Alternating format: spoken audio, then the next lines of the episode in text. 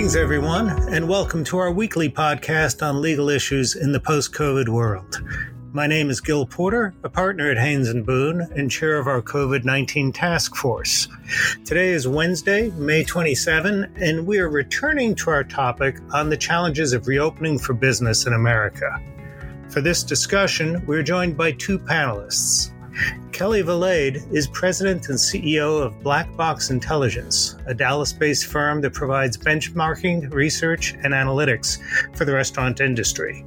Before that, Kelly was the president and COO for Chili's Bar and Grill. And Christina Marshall. Christina is a Dallas-based partner in our firm's M&A practice group, before that, she was uh, the executive vice president and chief legal officer of a Dallas based company that owns more than 200 restaurants nationwide. Nathan Koppel, our director of media relations, will return to his role as moderator for our panel. Before we begin, our usual disclaimer. This podcast is for informational purposes only, is not intended to be legal advice, and does not establish an attorney client relationship. By their very nature, the topics we discuss in these podcasts will be fast moving and subject to change. Legal advice of any nature should be sought from your legal counsel. I've taken care of the front end of this, so now I'm going to turn it over to the substance. Nathan, it's all yours.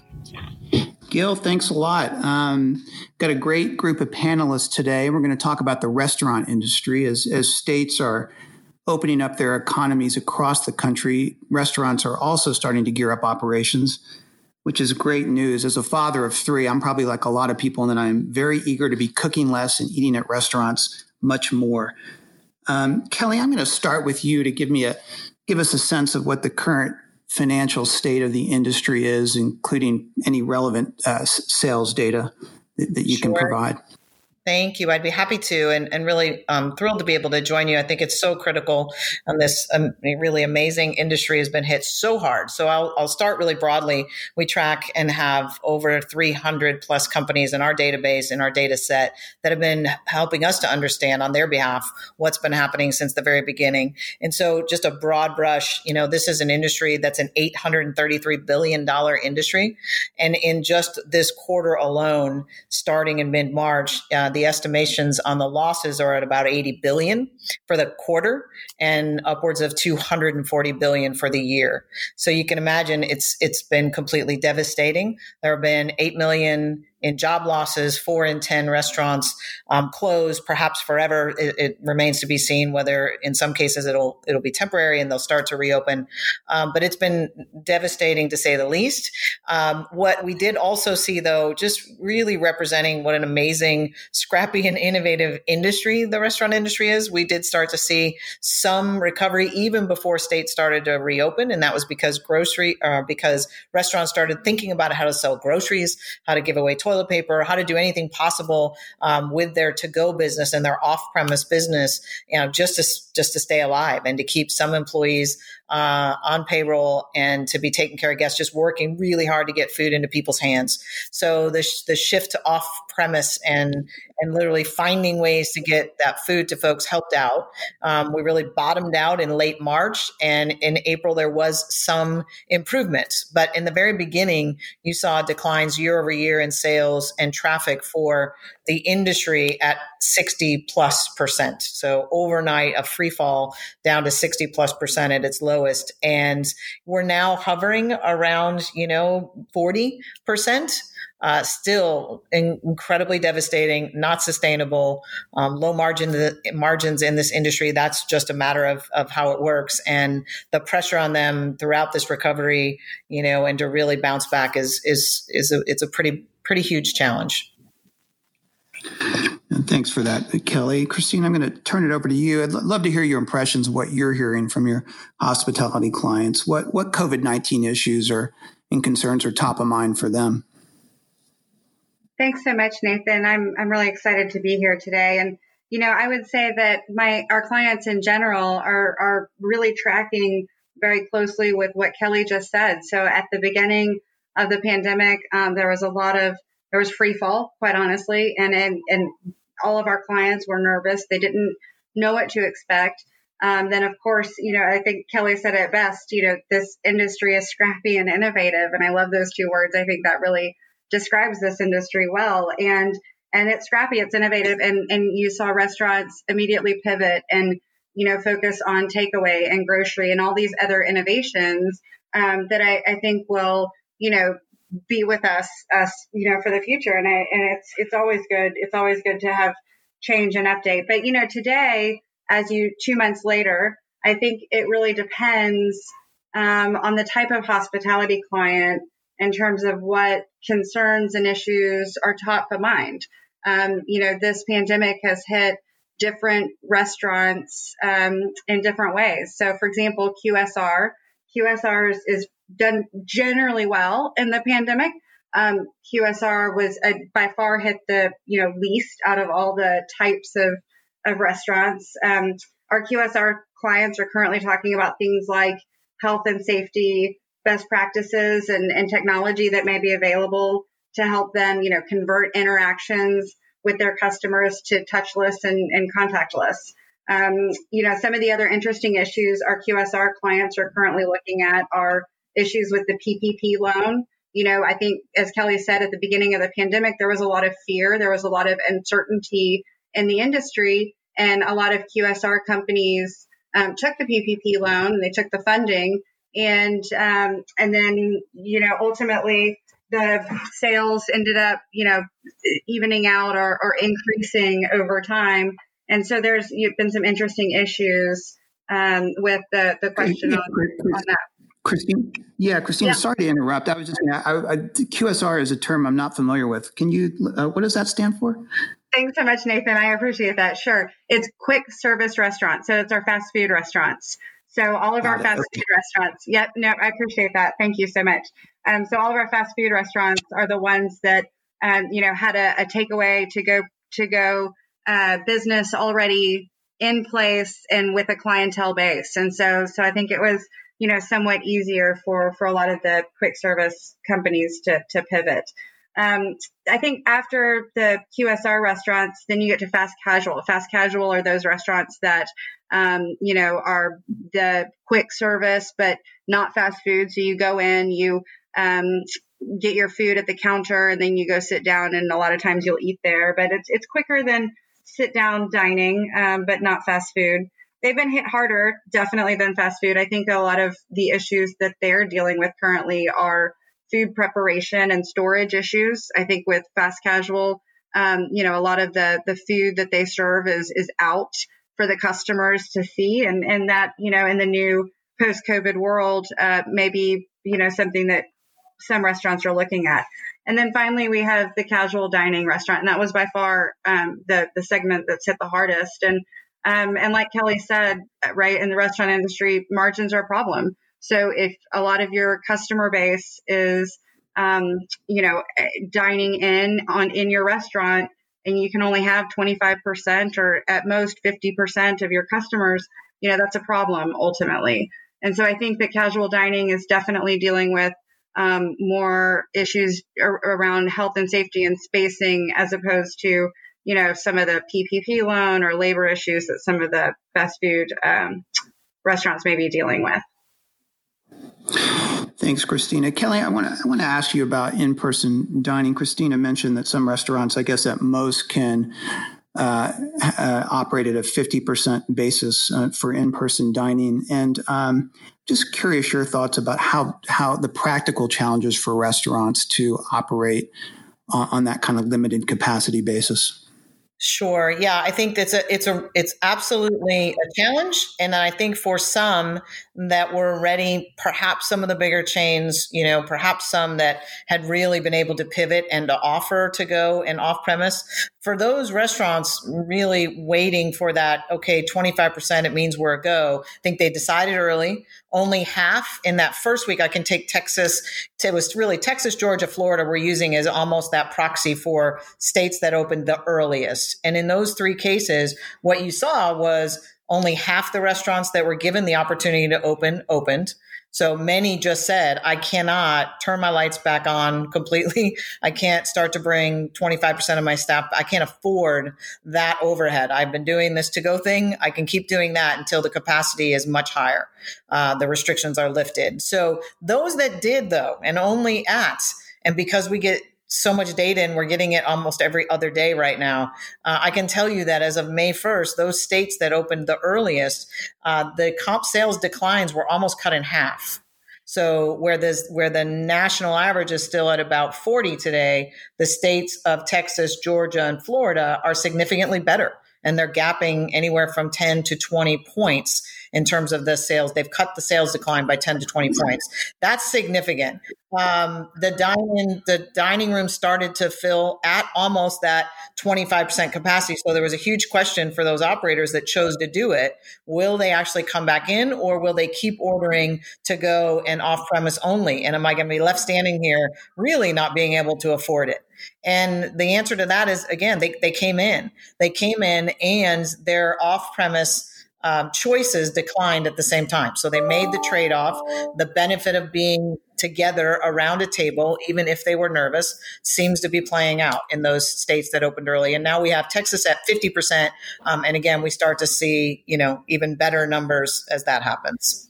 So it's a challenge and many couldn't handle it many just didn't have the cash to do it or or you know really couldn't take that chance that it wouldn't be worth it um, but those that did are, are and again because the capacity of restaurants opened is so low uh, right there there actually is enough you know there's enough demand for it I mean, does it, does it get is like I would think seventy five percent capacity better than fifty? Or obviously, all restaurants want to open their operate their dining rooms at hundred percent capacity, but is there some threshold where it starts to you know, become more reliably profitable for restaurants?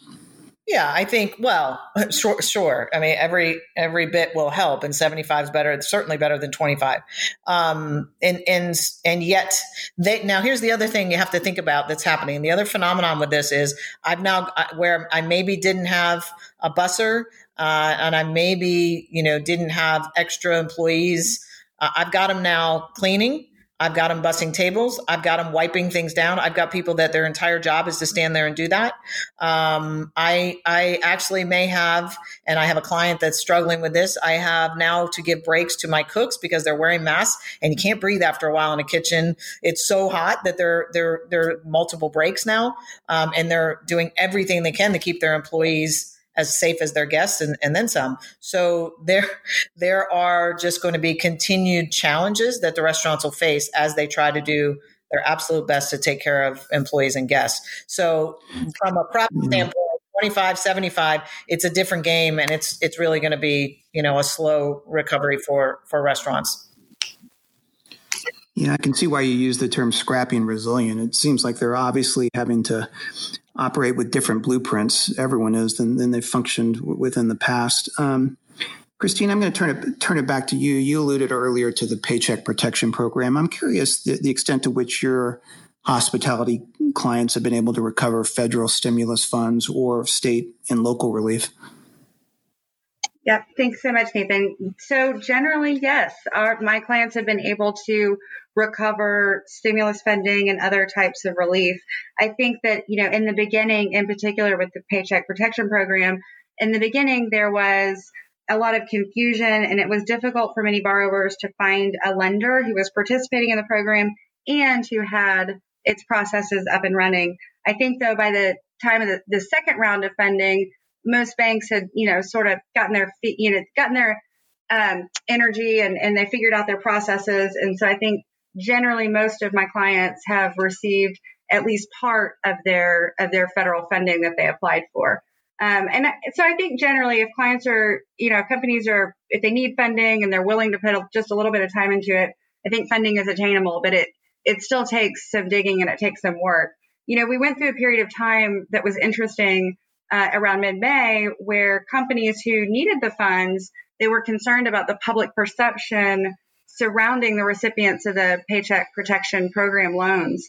And so there was a lot of nervousness among our clients for a couple of weeks about, um, you know, the loan and and and what the public perception uh, about them as a borrower of that loan might be. Um, some of our, and I alluded to it at the beginning of the podcast, some of the fast food restaurants, you know, at the beginning of the pandemic, they, there was a lot of nervousness and uncertainty and they didn't know what the future held. But then, you know, fast forward six, seven, eight weeks when, you know, some of the governmental regulations about this program are still coming out, um, you know, business is looking a lot more stable and, you know, maybe the funds aren't as necessary as they were two months earlier. Um, and so we've had a lot of interesting issues and questions, you know, like that from some of the companies. I think now a lot of my clients are focused on the forgiveness piece on the Paycheck Protection Program. Um, you know, some of the regulations, I think, as recently as last week, have come out, and uh, and and so we'll see. I think um, those are still still subject to change as well. Do you think we might start to see consolidation in the industry? Are, are some of your clients thinking about acquisitions or other growth strategies? Absolutely, Nathan. Um, so we've already started seeing consolidation in the industry. I think, you know, as Kelly already alluded to, and as the industry is painfully aware, margins for most restaurants are, are razor thin. And so you add on top of a restaurant's existing G&A all of the expenses, you know, relating to some of these health and safety practices, and then you reduce the number of patrons who can dine in by a factor of 50% or 75%. And those numbers, like Kelly said, they, they just don't work for most restaurants. And so I think there's going to be natural consolidation in the industry because of that. And, and honestly, and when we've started to see it, um, buyers know that there are companies who need capital and, and that are attractive targets. Um, however, it's interesting. Uh, we haven't necessarily seen a correlating hit to a seller, the seller's valuations yet, though. I think you see nervousness among buyers and the deals are going slowly. Uh, but, you know, the valuations on the seller's part are, are still fairly high. Um, so, so that's been interesting. Um, you know, I think too, you're going to see, um, I, have actually personally had a lot more buyers um, that I've met recently and heard from recently who are, who are looking at Q, QSR fast food concepts. I think um, maybe my opinion is just because of the risk profile. I think, you know, a lot of the fast food concepts, uh, a lot of the franchise ones in particular, not only survived the pandemic, but they thrived. And I think a lot of investors will take notice of that. And, um, and maybe some will think QSR is a, a less risky investment uh, when they're thinking about a restaurant investment, for example. So. That make, yeah, that makes sense. Thanks for that. Kelly, I'm going to ask you about how restaurants are faring on the employee front as they gradually and increasingly reopen. Are they able to find enough qualified workers to, to staff their restaurants? Yeah, I think the once it's a great question, Nathan. And once again, here, you know, therein lies some of the positives the the double-edged sword in opening at 25% because if they had if, if it really was you flip the switch and it was 100% i think it would have been very difficult. I don't think it's um, in some cases going to be the same employee unfortunately. I think there are folks that have said i don't know if restaurants is, is going to be for me after this. I think there are some that will test the waters and make sure it's absolutely safe. But our sir we did a, a qualitative survey of our members and our clients and really they felt like um, you know, maybe 50% would not choose to come back and to work in the same in the same restaurant. Uh, I think they're finding they tried to stay in touch with their employees throughout the pandemic and to gauge that interest, and that's really where they were getting that. That's really where they were getting that that qualitative information was they were in constant contact with them. Uh, I think you know when you've got people like Amazon hiring in, you know, the thousands nationwide. And as a result of, you know, propelled by this even further, I think they will look to, you know, is there a safer environment? I don't think restaurants are unsafe, by the way. Um, but I think they will test the waters and just make sure they will be protected. I've, I've referred to this already on in other talks, but I think it is also really critical in thinking about how to win back those employees, those those family members that have been a part of these restaurants and the the, the industry for so long. Uh, if there are rules in place and there are masks that you're requiring of guests, and some grocery stores are doing it, some restaurants are doing it, you, you got to take a stand and support your employees. I actually visited a restaurant this past weekend on the patio and what I and chatted with the server who said it was getting busier every day, um, but a challenge every day. And he actually expressed how difficult it was because guests didn't want to follow the guidelines, and that he was put in the middle at times with a guest that just said, "I don't, I don't care if that's a reserved seat or it's there because you're trying to distance, I'm okay and I'd like that table. Um, and the managers are going to have to help.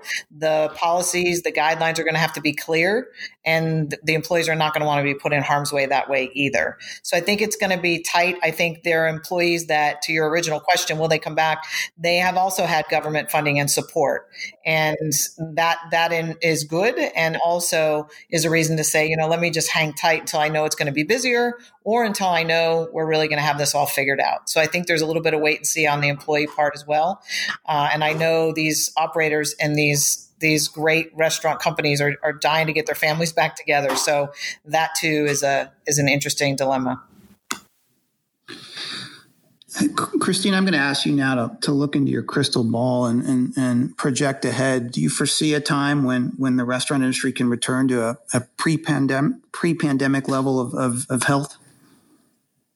Absolutely. I mean, of course, right? I mean, and, and again, we're going to go back to it. They're scrappy and innovative. And so, of course, they'll be, get back to a pre pandemic level of health.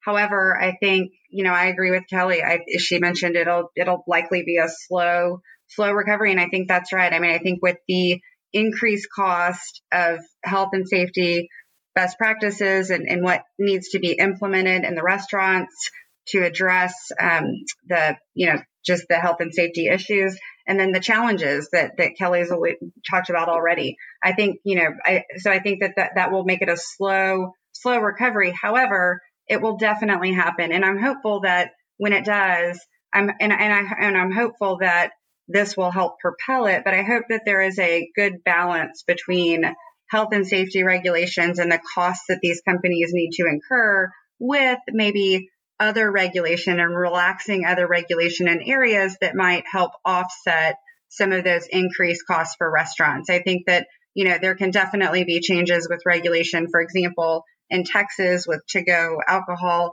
right? That's a, that's an area that's a, a large, you know, area of margin for a lot of companies. And, and if we could, you know, relax those regulations, that might even help restaurants recover even faster. Um, so I'm hopeful it'll happen quickly, but it will definitely happen, Nathan. Thanks, Kelly. Do you share that optimism that, mm-hmm. that things will return? I do. I do. I do. I'd put a. I'd put. It really. You've said so many great things, Christine. Already. I think there will there will be procedures and and systems and technologies put in place that will stay forever. So there'll be it'll be a different blueprint, as you mentioned already. It'll be it'll look a little different and feel a little different.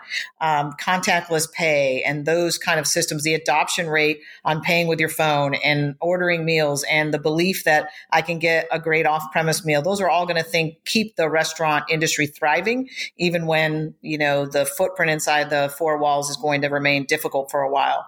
I do believe we will find that balance balance. And I too echo what Christina said. I hope the balance is found because there are some, in some states, the regulations are really crazy with contact tracing needed and, and just expectations that will be crippling uh, in this recovery for restaurants. Uh, the positive for me is that restaurants serve such a vital role in society and and you know this the lonely there's there's i've been studying this thing called the loneliness epidemic for years and in 2018 50% of people said they were lonely even with everything uh, happening around them and everything on your phones and technology being what it is in 19 it was 60% I can only imagine what that is right now with people feeling isolated. Restaurants provide a place to be seen and a place where people can connect with family and friends. And it's much more than food. You know, they're getting food today and they found a way to get food during this pandemic, but there will be a longing for the kind of connection that happens in restaurants. And that's the reason people, even if they're a little scared, are starting to get out. So I do think it'll find its way back. I hope it's a, um, I hope it's quicker than we've really alluded to today. I'm not sure it will be, but I absolutely do think that um, we'll find our way back. Yes, well, the restaurants are definitely near and dear to many of our hearts, both in, in this country and worldwide. So, Kelly, thank you for your time today. And Christina, I really appreciate it as well. It's great to have two restaurant industry veterans uh, work, work, talk about these issues with us. Uh, Gil, I'm going to turn it over to you. Thanks. Well, great. Thank you, Kelly, Christina, and Nathan, of course, for that insightful overview. One of the trademarks for American businesses has been their determination to survive and willingness to innovate. While challenges surround the restaurant industry, I share our panelists' positivity about their ability to adapt to the post COVID world.